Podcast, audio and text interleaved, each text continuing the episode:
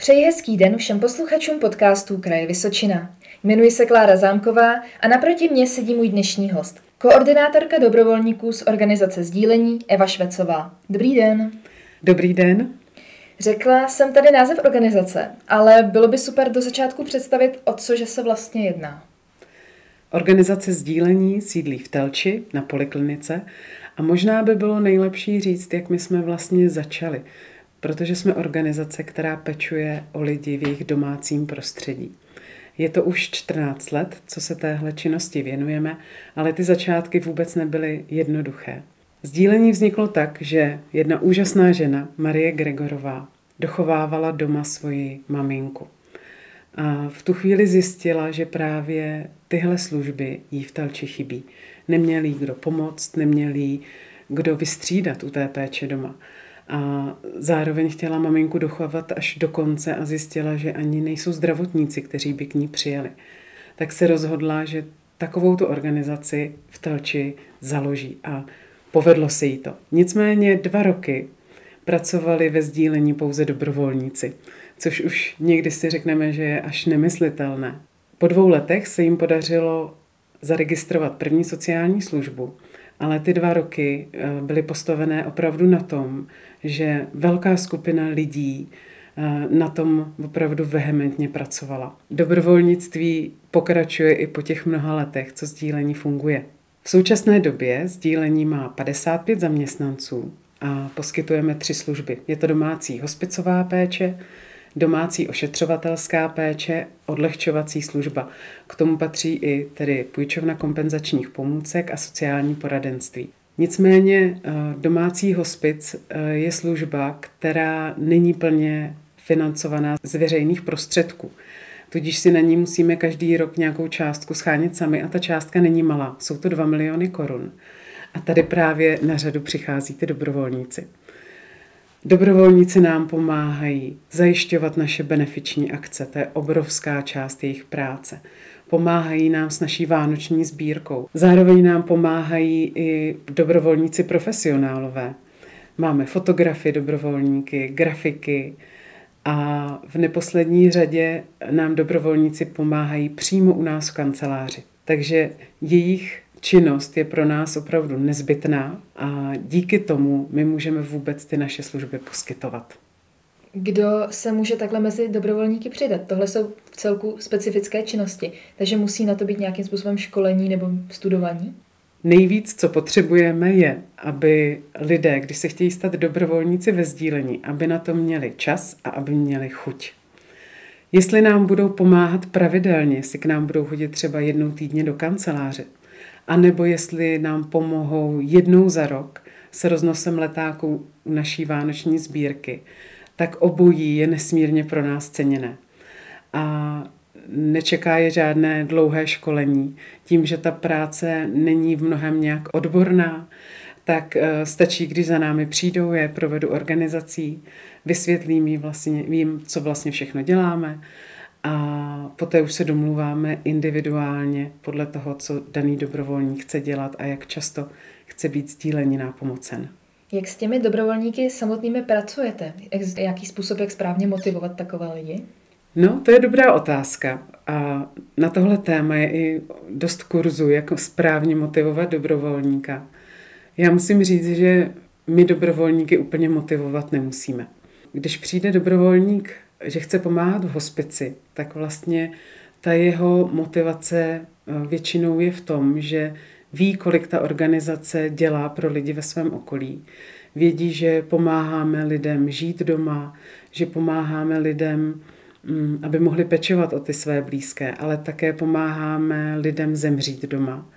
A naši dobrovolníci vědí, že když taková organizace eh, v jejich kraji nebude fungovat, tak to bude mnohem těžší. Jak dobrovolníky získáváte? Máte nějaké prostředky, jak lidem zpropagovat vaši organizaci? My jsme založili facebookový profil Dobrovolníci sdílení, kde dávám výzvy, na které ještě jako dobrovolníky nemáme. E, nicméně nejčastěji bych řekla, že funguje, když oslovíme konkrét, s konkrétní věcí dobrovolníky. Když jsme dali výzvu do telských listů a i do dalších zpravodajů v okolí a zároveň na Facebook a na Instagram scháníme dobrovolné pošťáky sdílení, kteří nám roznosou letáky v těchto oblastech, tak lidé si pod tím představili konkrétní věc a ozvala se nám vlastně stovka lidí, že chtějí pro nás roznést letáky z vánoční kampaní. A to bylo vlastně v prvním roce. Eh, loni jsme dělali tuto výzvu po druhé a letáky roznášelo už asi 150 dobrovolníků. Já hodně slýchávám, že dobrovolníků v takových organizacích není nikdy dost. Ostatně dobrovolničí i třeba pracovníci z krajského úřadu nebo organizují různé výstavy o osvětě kolem dobrovolnictví na Vysočině. V létě bude třeba k vidění v Pelřimovské nemocnici a na podzim v nemocnici v Třebíči. Jak je to ale možné, když jste teďka mluvila o tolika zájemcích? Ještě je možná rozdíl v tom, jestli dobrovolníci pomáhají jednorázově, anebo mají pomáhat pravidelně. Ono, pokud mají dobrovolníci docházet třeba ke klientům, nebo třeba na onkologické oddělení, do domova pro seniory, pak věřím, že tady to chce, aby člověk docházel třeba jednou týdně, jednou za 14 dní. A už to chce pravidelnost, chce to nějakou časovou dotaci. A tady už je mnohem užší okruh lidí, kteří se tomuto dobrovolnictví mohou věnovat.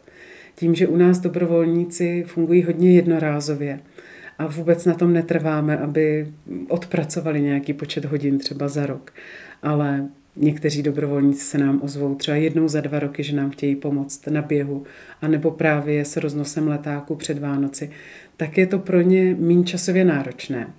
A o to víc dobrovolníků si myslím, že se nám právě ozývá. Možná by bylo fajn ještě vysvětlit, jaký je tedy vlastně ve výsledku rozdíl mezi prací člověka, který je plně zaměstnán v organizaci a který jenom dobrovolničí. Kdo se tedy stará o ty lidi ve výsledku? U nás se starají zaměstnanci. Je nás tam 55 a u nás musí být opravdu odborníci ve své profesi. V odlehčovací službě jsou to sociální pracovnice a pečovatelky, které musí mít kurz pracovníka v sociálních službách a potom ve zdravotnických profesích na domácím hospici a na ošetřovatelské péči. To jsou přímo zdravotní sestry a lékaři. Máme v týmu domácí hospice také psychoterapeutku a duchovního a dobrovolníci vlastně nám pomáhají s takovými pracemi, eh, které nám eh, pomáhají jak s tou časovou naší dotací, tak finančně, že se můžeme víc věnovat té naší konkrétní práci. Dostali jsme se k samotné péči o klienty. Kdo si o vaše služby ale může vlastně zažádat, ať už se týká třeba věku a nebo zdravotního stavu? Pečujeme o nemocné od 19 let, ale nejčastěji jsou našimi klienty a pacienty seniori. V odlehčovací službě je to vlastně o tom, že rodina potřebuje opravdu odlehčit. Chtějí, aby někdo za, za jejich blízkým přišel domů, pomohl s hygienou, s podáním jídla, třeba právě v době, kdy oni jsou v práci. Ale naše pečovatelky chodí s klienty i na procházky, máme různé pomůcky na jemnou motoriku, povídají si, čtou si, ten eh, záběr péče je opravdu veliký. A v domácím hospici tam se staráme už opravdu o ty terminálně nemocné. Jsou to většinou lidé, kterým je ukončena léčba, anebo už skutečně umírají na stáří a pečujeme o ně v jejich domácím prostředí. A to tak, aby vlastně veškeré vybavení, které mají dostupné v nemocnici, aby měli i doma. Kolik zájemců o takové služby v současnosti máte? Zvládnete všechen zájem pokrýt jenom se zaměstnanci?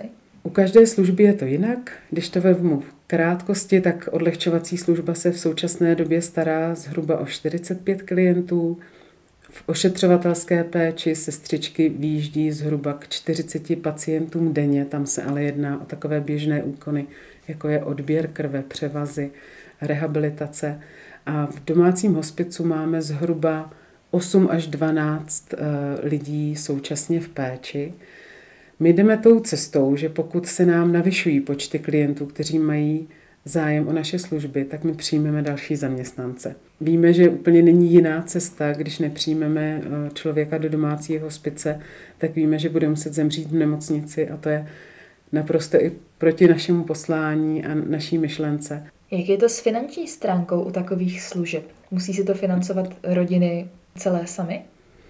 Vůbec ne. Vůbec ne. Mm, kdyby si rodiny měly financovat takové služby sami, šlo by to do obrovských částek.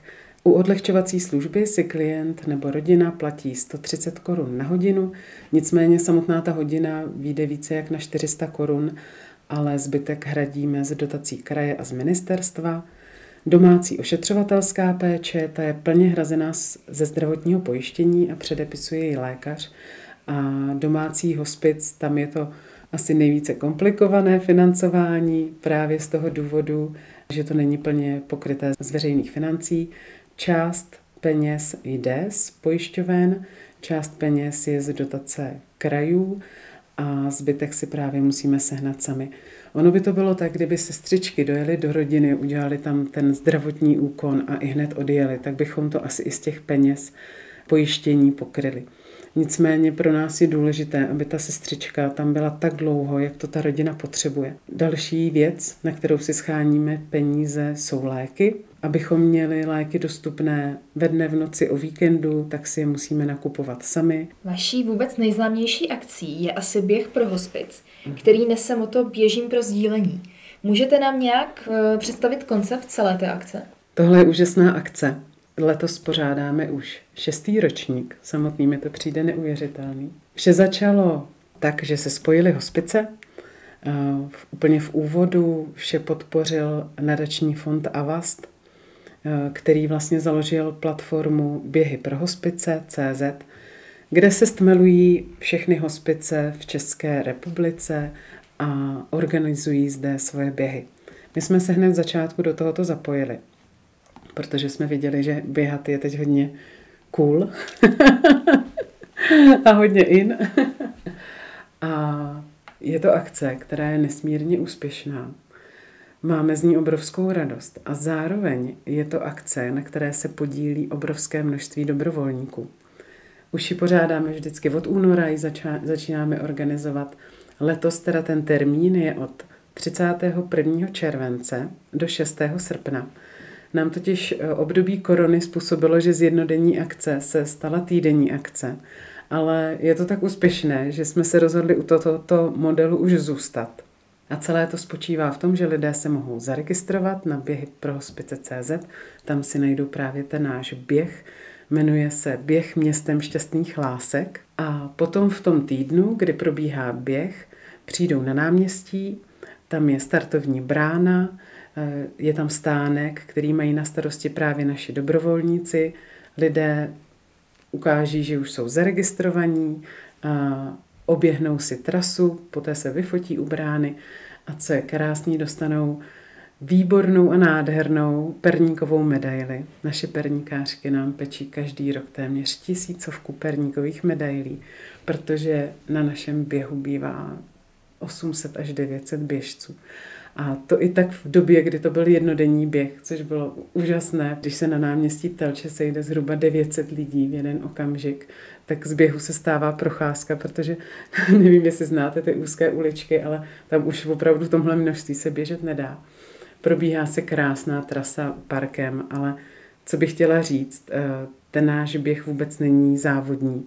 Vůbec není důležité, jestli člověk běhá nebo neběhá. Eh, máme trasu 3 kilometry, když mě takový velcí běžci říkali, a příští rok musíš udělat dlouhou trasu i pro ty běžce, co si chtějí zaběhat, tak jsem udělala trasu kilometr a půl, aby byla dostupná i pro seniory. a těch máme na běhu opravdu hodně seniorů, ale trasa je sízná i pro vozíčkáře, je tam spousta dětí, takže náš běh nemá hranice a vždycky říkáme, že pro nás je vítěz každý, kdo se rozhodne na náš běh přijít a potažmo podpořit naše pacienty nebo péči o naše pacienty a podporují ty, kteří už vlastně sami na ten běh nemůžou jít. Ale co jsem nejvíc vděčná právě za ty naše dobrovolníky. Když byl jednodenní běh, eh, v tu chvíli tam muselo pomáhat 42 lidí, aby ten běh vůbec byl reálný zorganizovat. Teď je to podobné množství dobrovolníků, protože se tam střídají zase na stánku, pomáhají nám s navlíkáním medailí, vůbec vlastně upéct ty medaile. pomáhají nám s tričkama, které každý rok děláme na každý běh jiný. A potom nám pomáhají i vše připravit, všechno uklidit. Takže bez nich by to opravdu nešlo. My se tady celou dobu točíme kolem dobrovolníků, ale jak je tedy vůbec možné se k vám přidat? Jak vás mají lidé v případě zájmu kontaktovat?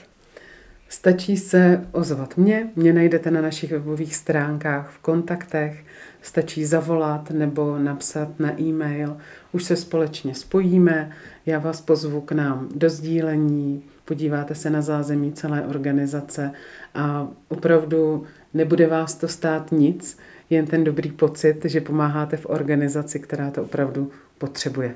Říká můj host, koordinátorka dobrovolníků z organizace Sdílení Eva Švecová. Nový podcast Kraje Vysočina vychází každé pondělí a najdete ho stejně jako ostatní díly na www.kr.vysocina.cz. Děkujeme, že nás posloucháte.